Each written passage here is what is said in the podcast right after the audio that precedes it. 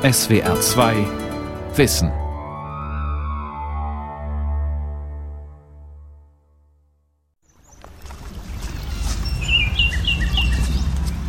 Am Morgen des 17. September 1944 bricht in Sigmaringen, der verschlafenen Residenzstadt der schwäbischen Hohenzollern, das vielleicht bizarrste halbe Jahr ihrer Geschichte an. Praktisch über Nacht kommen etwa 1600 Franzosen in die kleine Stadt. Morgens früh kam ein Junge von der HJ zu meinen Eltern und zu mir und um 11 Uhr sollte das Zimmer geräumt sein. In der Zwischenzeit ging ich in die Stadt. Und was sah ich?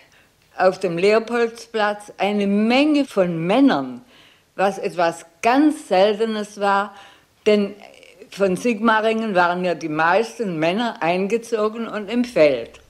Die Fürsten der Hohenzollernschen Lande haben ihr Traditionsschloss am Donauufer geräumt. Stattdessen flattert jetzt auf dem höchsten Schlossturm die Trikolore.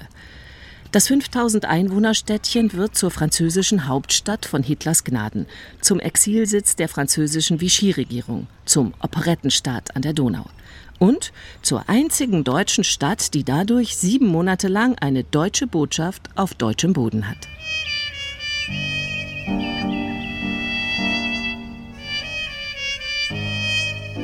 Frankreichs Hauptstadt in Oberschwaben, das Vichy-Regime in Sigmaringen. Eine Sendung von Pia Fruth. Das Schloss war ja besetzt und war ja zuerst von der deutschen Polizei bewacht, bevor eigentlich nachher die Miliz kam und die Miliz am 17. September dann die Wache übernahm und wo die Flaggenparade war oben am Schloss. Das war für uns Buben natürlich hochinteressant. Heinz Gaugel, die damalige Kreisfrauenführerin Elisabeth Kreidler und viele andere Menschen in Sigmaringen beobachten ungläubig, was sich in ihrem Heimatstädtchen tut. Französische Milizsoldaten in blauen Uniformen patrouillieren plötzlich vor dem Schloss. Überall sind Männer in Anzügen und modischen Halbschuhen unterwegs, die auf den Straßen reden und rauchen. Die Hotels und Gasthöfe sind besetzt oder beschlagnahmt, und fast alle Sigmaringer Familien müssen französische Gäste einquartieren. Die, wo mit dem Zug angekommen sind, müssen wir vom deutschen Jungvolk die Leute abholen. Diese Leute haben schon die Adresse gehabt, wo sie hin mussten. Kaum war ich zu Hause, kam ein Hitlerjunge, brachte ein Ehepaar und sagte, die sind dann für Sie, aber Deutsch können die überhaupt nicht. Die Menschen in Sigmaringen fügen sich widerwillig in die neuen Umstände, erzählt Clemens Klünemann, Professor für die Geschichte Westeuropas an der Pädagogischen Hochschule Ludwigsburg. Viele machen Zimmer in ihren Wohnungen frei, teilen die ohnehin schon mageren Lebensmittelvorräte oder Brennholz zum Heizen. Das ist vielleicht ein kleines amüsantes Detail, dass nach dem Krieg, als man anfing, auch Zeitzeugen zu befragen, viele Sigmaringer sich darüber aufregten, wie viele geschminkte Damen in Sigmaringen zu sehen waren, mit sehr eleganter Garderobe im Spätsommer 44, die überhaupt nicht für den kalten Sigmaringer Winter geeignet waren und jetzt also das Stadtbild prägten und durchaus auf ein geteiltes Urteil stießen. Rote Haare, Lippenstifte geschminkt. Sie hatten alle keine Strümpfe an und waren in leichtesten Sommerkleidern. Natürlich ist dort der Winter vor der Tür gestanden, das war schlimm. Sind die in Halbschuhen und keine Strümpfe gehabt und so, die hat es ja gefroren.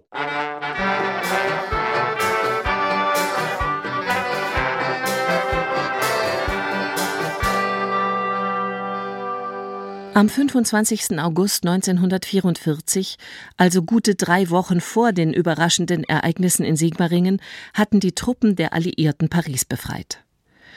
Seither sind tausende Franzosen und Französinnen, die sogenannten Collaborationnistes oder kurz Collabo, auf der Flucht nach Deutschland. Während der deutschen Besatzungszeit hatten die Kollaborateure mit den Besatzern gemeinsame Sache gemacht. Die Folter von NS-Gegnern und kommunistischen Kritikern gehen auf das Konto der Kollabos, rechter Terror, Bespitzelung, Sabotage und die Ermordung und Deportation von etwa 80.000 französischen Jüdinnen und Juden. An der Spitze der Kollaborateure steht noch immer eine ultrareaktionäre Regierung, das sogenannte Vichy-Regime um Philippe Pétain, den schon weit über 80-jährigen Veteranen des Ersten Weltkriegs und seine Minister.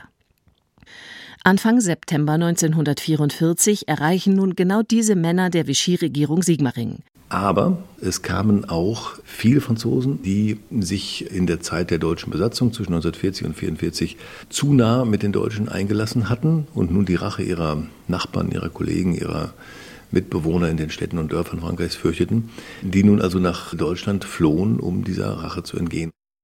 Die Kollaborationisten fürchten die Artikel 75 und 76 des französischen Strafgesetzbuches des Code Penal. Auf Zusammenarbeit und Vertraulichkeiten mit dem Feind steht die Todesstrafe.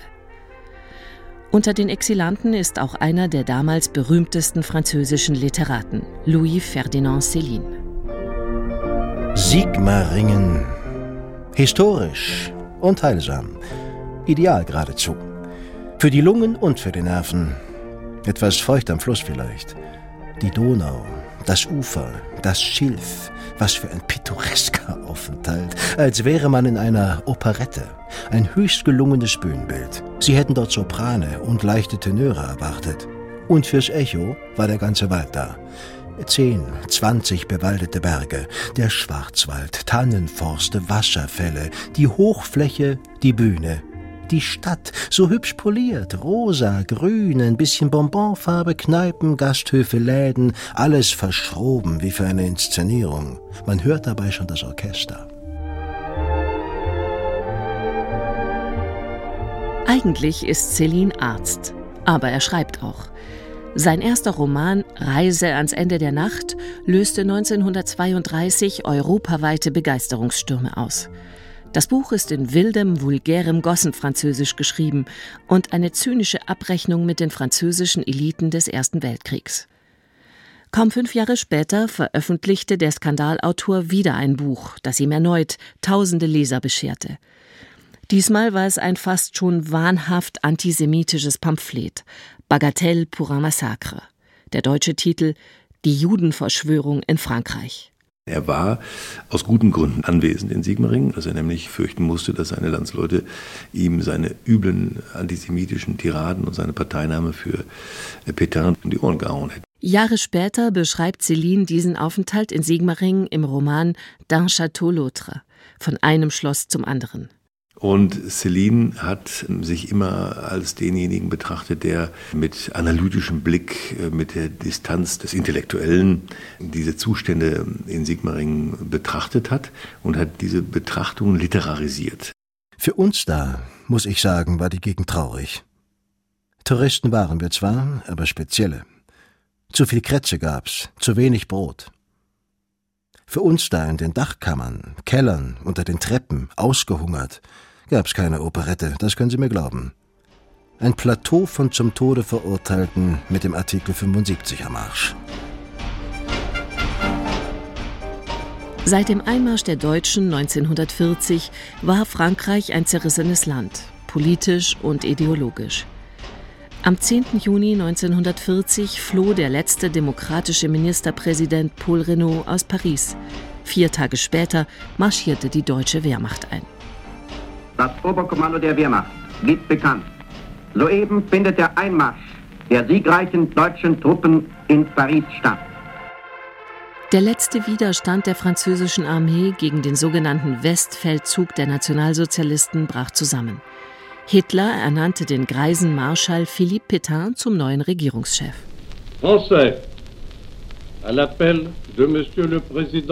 Franzosen, ab heute übernehme ich die Führung der französischen Regierung. Damit stelle ich meine Person in den Dienst des französischen Volkes, um sein Unglück zu lindern.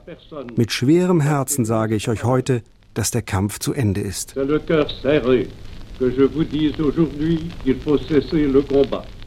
Anfang der 40er Jahre war Marschall Pétain beliebt im Volk. Nach seinen radikalen militärischen Schachzügen während des Ersten Weltkriegs, vor allem in der Schlacht von Verdun, hatte man ihn zum Retter Frankreichs stilisiert. Nun sah es so aus, als könnte er Frankreich als neuer Staatschef zum zweiten Mal retten, vor der völligen Vernichtung und Zerstörung durch die Deutschen. Rien sans le Maréchal, tout avec le Maréchal wurde zur weit verbreiteten Parole. Nichts ohne den Marschall, alles mit dem Marschall. Das Lied Maréchal nous voilà war die inoffizielle Nationalhymne. En nous donnant ta vie, ton génie et ta foi,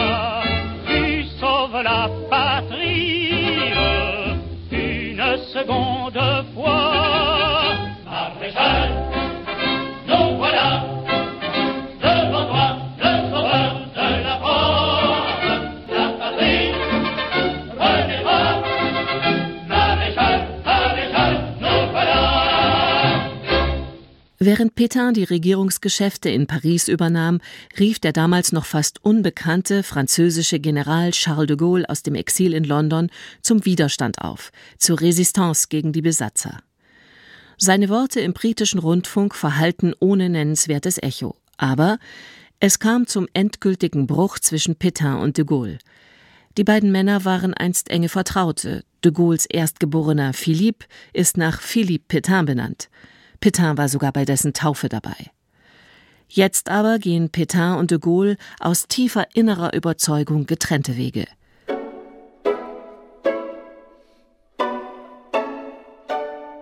Am 22. Juni 1940 schloss Pétain zunächst mit Hitler-Deutschland den Waffenstillstand von Compiègne.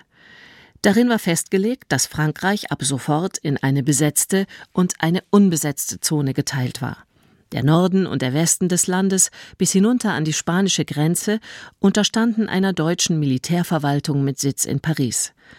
Über den unbesetzten Süden und die Kolonien, also etwa die Hälfte des Staatsgebietes, regierte der neue Präsident Marschall Pétain mit seinen Ministern. Sitz von Pétains Regierung war der Badeort Vichy in der französischen Auvergne. Das sogenannte Vichy-Regime kämpfte von nun an für eine Erneuerung Frankreichs nach deutschem Vorbild. Pétain beschwor die konservativen Werte Travail, Famille, Patrie, Arbeit, Familie und Vaterland. Der Historiker Clemens Klünemann erklärt, bis weit in die bürgerlichen Kreise hinein äh, gab es eine Demokratie, ich will nicht sagen Feindlichkeit, aber Müdigkeit. Man traute der Republik und der Demokratie einfach nichts mehr zu. Man wollte ein autoritäres Regime. Und insofern kamen die Deutschen gerade zurecht. Jetzt war endlich Schluss mit der Unordnung und Unübersichtlichkeit der Demokratie. Und insofern arrangierte man sich mit den neuen Zuständen. Es gibt im Französischen den Begriff des Accommodement. Man richtete sich ein und man richtete sich gar nicht mal schlecht ein. Doch schon nach kurzer Zeit wurde aus dem Akkommodement eine echte Kollaboration. Zum Teil, weil die Deutschen das als Gegenleistung für die Souveränität von Pétains Regierung einforderten zum Teil auch freiwillig und in vorauseilendem Gehorsam. Am 30. Oktober 1940, vier Monate nach der Kapitulation, wandte sich Pétain in einer Rundfunkansprache erneut an sein Volk. Français, j'ai rencontré jeudi dernier le chancelier du Reich. Une collaboration a été envisagée entre nos deux pays. J'en ai accepté le principe. Franzosen. Am vergangenen Donnerstag habe ich den deutschen Reichskanzler getroffen. Ich habe die geplante Kollaboration zwischen unseren beiden Ländern im Grundsatz akzeptiert. Derjenige, der das Schicksal Frankreichs in seine Hände genommen hat, hat die Pflicht, die günstigsten Umstände für die Interessen des Landes zu schaffen. Diese Kollaboration muss also aufrichtig sein. Sie muss frei sein von allen Gedanken der Aggression. Sie muss eine Anstrengung voller Hingabe und Vertrauen sein. Frankreich hat dem Sieger gegenüber viele Verpflichtungen, aber so kann es unabhängig bleiben. Das ist meine Politik. Ich bin verantwortlich. Die Geschichte wird über mich allein richten.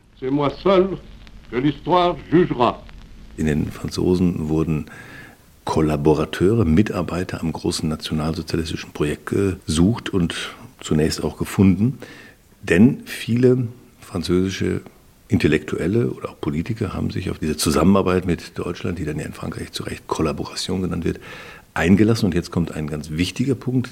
Es waren gerade nicht die üblichen Verdächtigen, die Royalisten, die Legitimisten, wie sie in Frankreich genannt werden, also die, die immer schon wussten, dass früher alles besser war und dass eigentlich ein autoritäres Regime wie äh, die Monarchie das Beste für Frankreich sei, sondern diejenigen, die dann in Sigmaringen landeten und die zum harten Kern der Kollaborateure gehörten, waren in den 30er Jahren Politiker der Linken. People of Western Europe. A landing was made this morning on the coast of France by troops of the Allied Expeditionary Force. This landing is part of the concerted United Nations plan for the liberation of Europe. Am 6. Juni 1944 verkündete General Dwight D. Eisenhower die Landung der Alliierten in der Normandie. Zweieinhalb Monate später befreiten die Alliierten gemeinsam mit den Truppen de Gaulle Paris. Für Pétain war die Kollaboration mit den Deutschen von nun an nicht mehr nötig.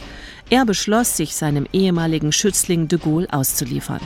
Doch dazu kam es nicht. Auf Befehl von Hitlers Außenminister Joachim von Ribbentrop wurde die gesamte Vichy-Regierung in einer Nacht- und Nebelaktion gewaltsam nach Sigmaringen gebracht. Von dort aus sollten die Kollaborateure, gesteuert von den Nationalsozialisten, die Wiedereroberung Frankreichs vorbereiten. Zur Wahl standen Freudenstadt, Rastatt und Sigmaringen. Das Kriterium war wohl, dass man die französische Vichy-Regierung standesgemäß, angemessen in einem repräsentativen Rahmen unterbringen wollte.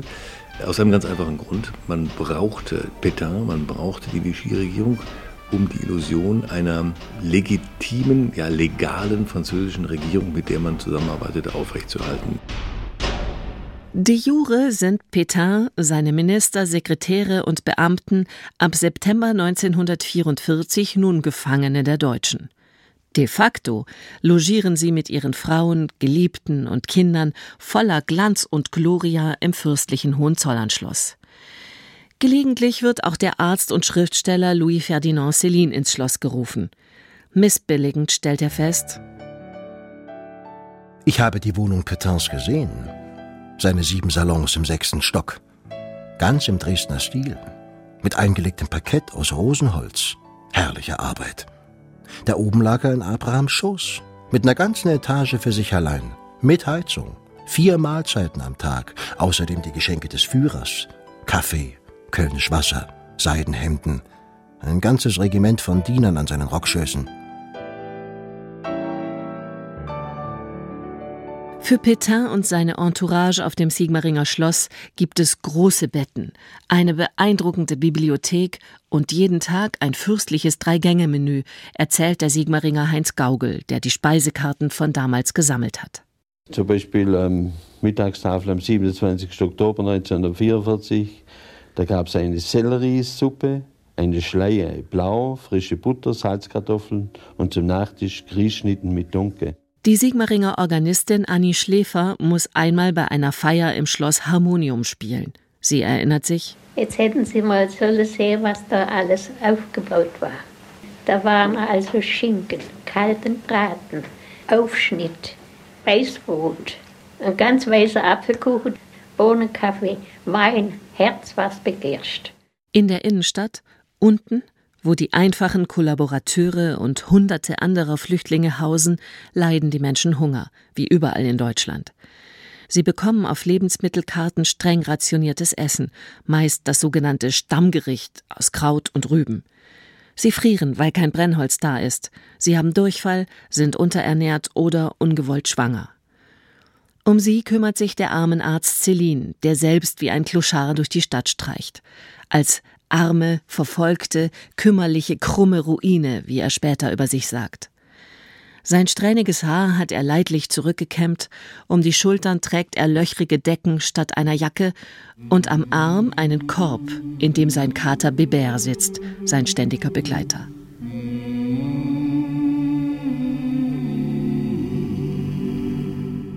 Auf dem Schloss Oben in der Stadt herrscht zwar nicht die körperliche Not der einfachen Leute, aber zähe Langeweile.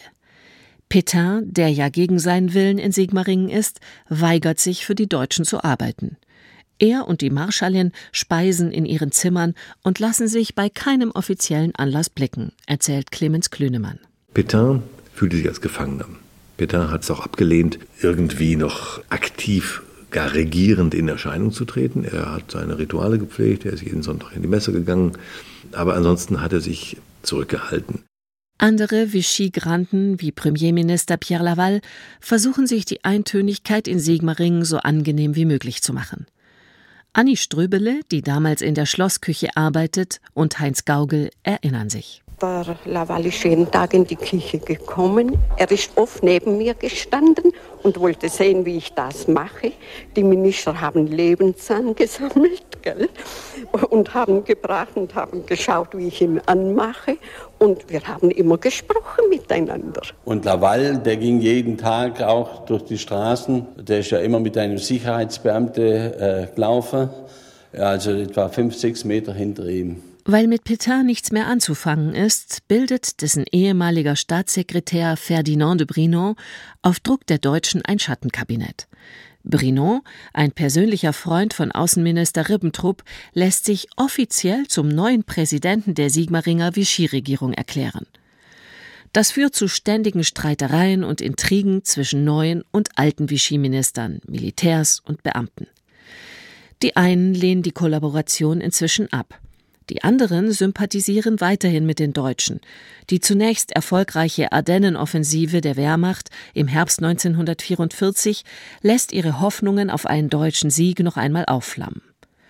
Die meisten arbeiten aber gleichzeitig auch an Verteidigungsreden, falls ihnen doch in Frankreich der Prozess gemacht wird. Und schließlich teilen sich einige Kollaborateure in den Weiten der fürstlichen Schlafgemächer unfreiwillig und mehr oder weniger unwissend die Ehefrauen und Geliebten. Der Dichter Celine beobachtet all das mit beißendem Spott. Sie vermieden es, miteinander zu sprechen. Sie hatten so viel auf dem Kerbholz, dass sie sich bei Tisch während der Mahlzeiten mit schälen Augen abgestochen hätten. Fast wär's zum Klappen gekommen, fuchsteufelswild wie sie waren. Beim Nachtisch schliffen sie ihre Messer so drohend, dass alle Gattinnen aufstanden. Sie buxierten ihre Minister, Generale, Admirale hinaus. Abstand? Protokoll? Der Marschall, das Staatsoberhaupt, ganz vorn und ganz allein.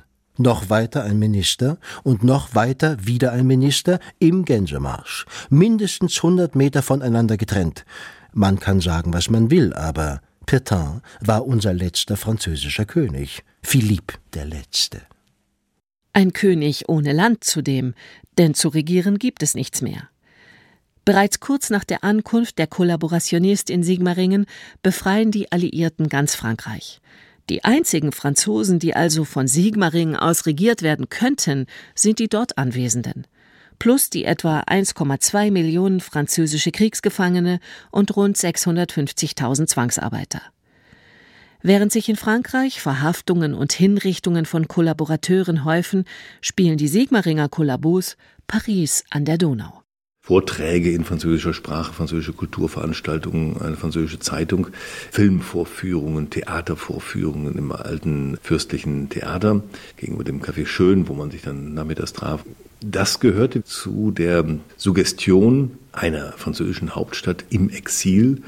Schaut her, es ist alles normal. Wir sind zwar nicht an der Seine, sondern an der Donau, aber eigentlich leben wir hier unter französischen Umständen. Man versucht so etwas wie Normalität zu suggerieren.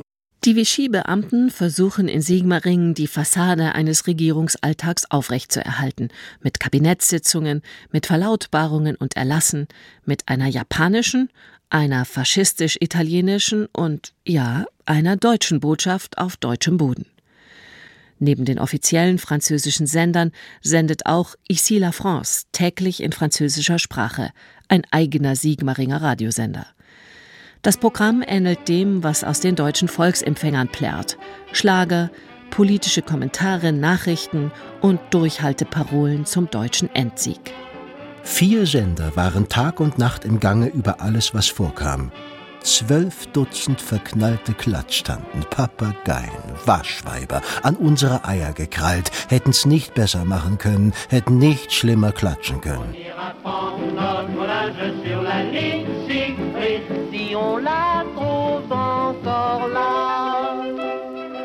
Ende 1944 stehen die alliierten Truppen an der sogenannten Siegfriedlinie am Rhein. Ein Liedchen spottet, dass nun bald die französische Wäsche zum Trocknen an der Siegfriedleine hängen werde. Jeden Tag fliegen alliierte Bomber über Sigmaringen und legen die Städte der Umgebung in Schutt und Asche. Ulm, Stuttgart, Pforzheim, aber auch Nürnberg und München. Täglich rollen neue Flüchtlingskonvois an, Sigmaringen platzt inzwischen aus allen Nähten. Bis zu 10.000 Menschen drängen sich jetzt dort, doppelt so viele wie vor dem Krieg. Die Ewigkeit mitten im Bahnhof. Da kreuzen Flugzeuge direkt darüber. Und der ganze Saal und die Theke verabreichen sich gegenseitig Läuse, Krätze, Syphilis und Liebe. Alle Waffen, alle Armeen, fünfzig wartende Züge. Die ganze Trinkhalle stimmt ein im Chor. Wie eins Liliale. Drei, vierstimmig, begeistert und umschlungen. Das war wirklich das Lied, das durch alle Zyklone und schlimmsten Zerstörungen der Nationen Furore machte. Der Führer ist ein Schinder, das sehen wir hier genau. Zu Waisen macht er Kinder, zur Witwe jede Frau. Und wer an allem schuld ist, will ich an der Laterne sehen. Hängt ihn an die Laterne deine Lilly Marlene. Im April 1945 singt die jüdische Künstlerin Lucy Mannheim im Programm der BBC eine neue Fassung von Lili Marleen. Und in Sigmaringen endet der Spuk beinahe so plötzlich, wie er begonnen hat. In der ersten Aprilwoche überqueren die Alliierten unter General Latre de Tassigny den Rhein. Die meisten Sigmaringer Franzosen machen sich aus dem Staub. Am 21. April um 4 Uhr morgens holen Beamte der Gestapo schließlich auch die Vichy-Beamten aus dem Schloss und bringen sie in dunklen Limousinen außer Landes. Die Trikolore auf dem Schlossturm wird eingeholt. Und einen Tag später wurde es wieder aufgezogen. Die Franzosen waren wieder da. Es waren natürlich andere Franzosen. Es waren jetzt die Franzosen, die unter der Führung de Gaulles und mit Unterstützung der Amerikaner Nazi-Deutschland äh, besetzten bzw. die Nazis vertrieben. La guerre est gagnée. The entire world lies quietly at peace. Pétain stellt sich in der Schweiz französischen Grenzbeamten. Er ist inzwischen 89 Jahre alt. In Paris wird er zum Tode verurteilt. Wegen seines hohen Alters wandelt Charles de Gaulle die Strafe aber sofort in eine lebenslange Verbannungsstrafe auf der Atlantikinsel Ile-Dieu um. Alle anderen Vichy-Beamten werden in Frankreich wegen Hochverrats exekutiert. Und Céline? der Armenarzt, Judenhasser und Skandalautor? Er setzt sich zunächst nach Dänemark ab. Als er 1952 nach Paris zurückkommt, begnadigt man auch ihn wegen seiner literarischen Erfolge. Fünf Jahre später veröffentlicht er seinen letzten Erfolgsroman über die Zeit in Sigmaringen.